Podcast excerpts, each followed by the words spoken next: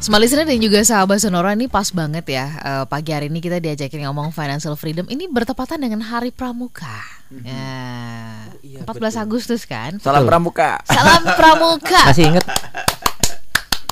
Oh, masih ingat ya pramuka. Ya? Oh, salah ya. Oh, itu tepuk pramuka. Kalau salah pramuka apa? ya, ya. Salah fokus, maaf ya. Ketan banget ya saya anak pramuka gitu ya. Oke, okay, uh, kita la lanjut soal financial freedom ini.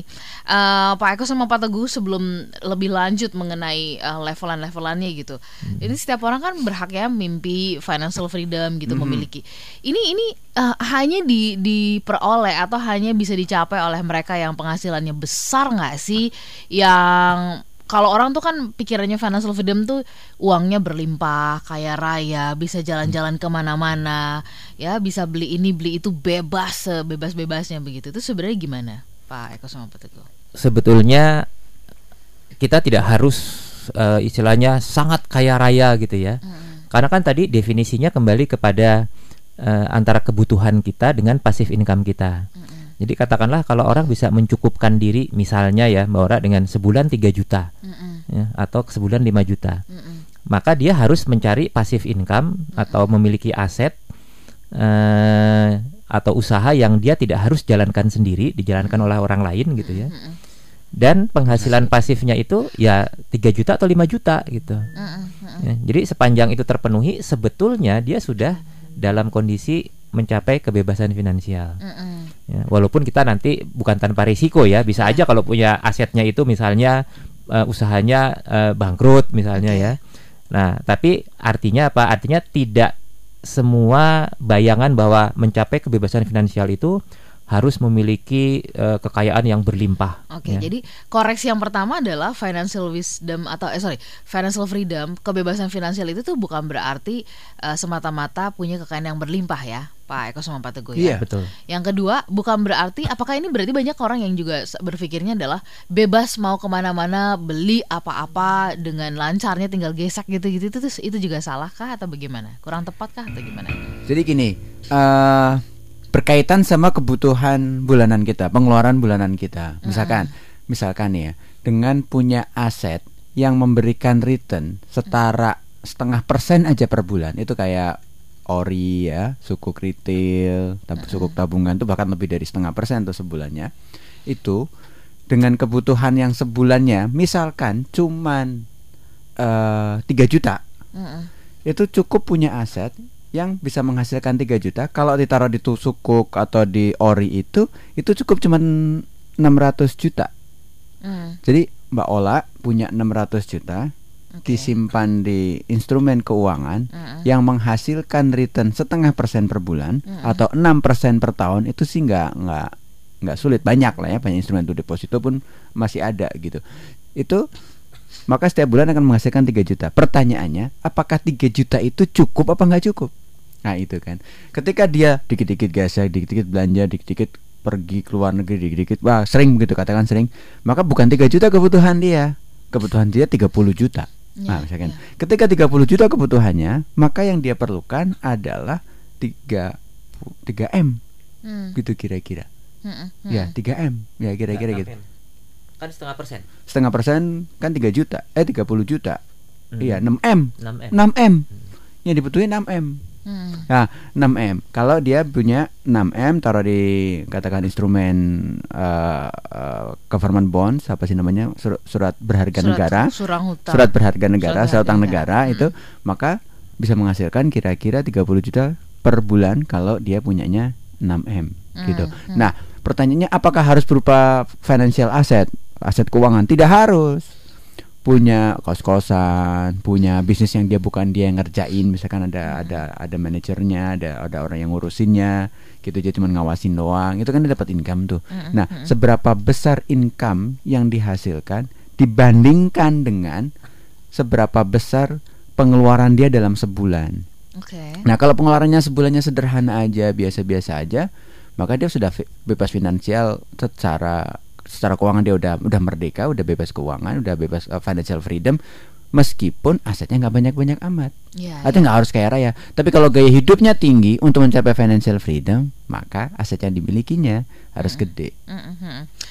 Oke, eh, Pak Eko sama Pak Teguh nih ya. Hmm. Lalu kemudian untuk bisa mencapai financial freedom ini apa sih langkah-langkahnya? Nah, atau mungkin levelannya dulu deh supaya kita tahu Ya, kita ada jadi- di posisi mana. Betul. Jadi kita tahu eh, kondisi kita saat itu ada di mana gitu ya. Jadi kalau menurut saya yang yang paling pertama katakanlah kita mulai dengan dengan orang yang baru memulai bekerja misalnya ya. Mbak Ola ya, punya penghasilan gitu.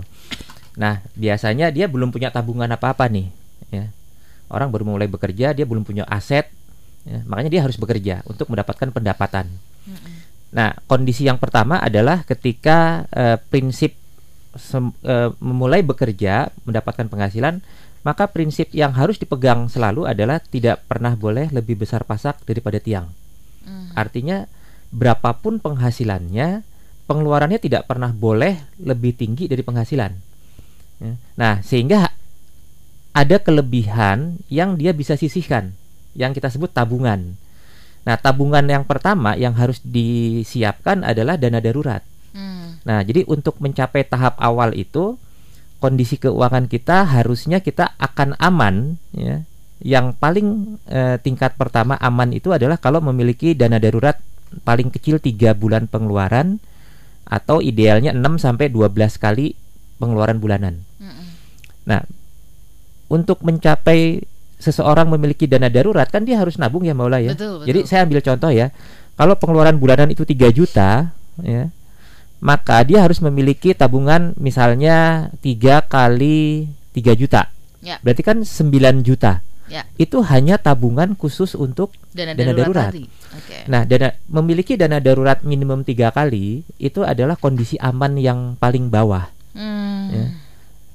Hmm. Oke. Sehingga kalau misalnya orang penghasilannya misalnya 4 juta Mbak Ola ya. Maka pengeluarannya 3 juta sehingga dia bisa nabung 1 juta. Mm-mm.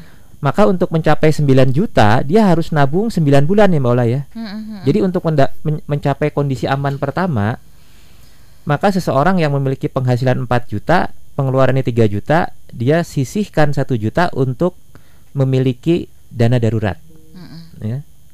Betul tidak? Tiga kali dana daruratnya ya. Iya, tiga Da- kali dari pengeluaran bulanan. Dari pengeluaran bulanan. Artinya itu da- adalah hasil eh, menabungnya dia ya, Betul. yang dikhususkan untuk dana, Dana darurat, darurat, tadi. ya. Oke. Artinya kalau dia punya 9 juta, dibilang aman, kenapa dibilang aman? Karena ketika dia tiba-tiba kehilangan pekerjaan, maka tingkat keamanannya hanya tiga bulan. Mm-mm, Ya. Karena dia bisa hidup dengan tiga bulan tanpa ada penghasilan. Ya. Nah ini ini kondisi aman yang pertama. Oke. ya. Nah ketika seseorang sudah memiliki dana darurat, maka dia harus memulai menyiapkan investasi untuk kebutuhan-kebutuhan masa Hmm. depannya. Oke. Ya. Nah, kebutuhan masa depan itu adalah kebutuhan-kebutuhan yang tidak rutin di luar kebutuhan-kebutuhan rutin bulanan. Mm-mm. Ya, contohnya apa? Be- Begitu dia misalnya eh, sudah sudah mendapatkan penghasilan, kemudian dia ingin menikah gitu ya Mbak Ola ya. Mm-mm. Makanya dia nomor satu prioritasnya apa nih? Oh, saya su- sudah punya dana darurat, ya. Saya mau prioritas kedua adalah menikah. Oke. Nah, jadi dia bisa memulai investasi dari kelebihan penghasilannya itu untuk menyiapkan kebutuhan-kebutuhan masa depan. Baik.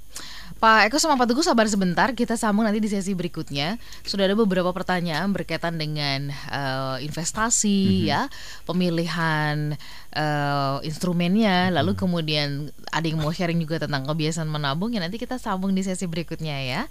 Smart listener dan juga sahabat sonora di seluruh Indonesia Anda bisa pergunakan line SMS dan juga WhatsApp kami di nomor yang sama di 0812 11 12 959, telepon kami di 0216 3434 17 kami jeda sesaat.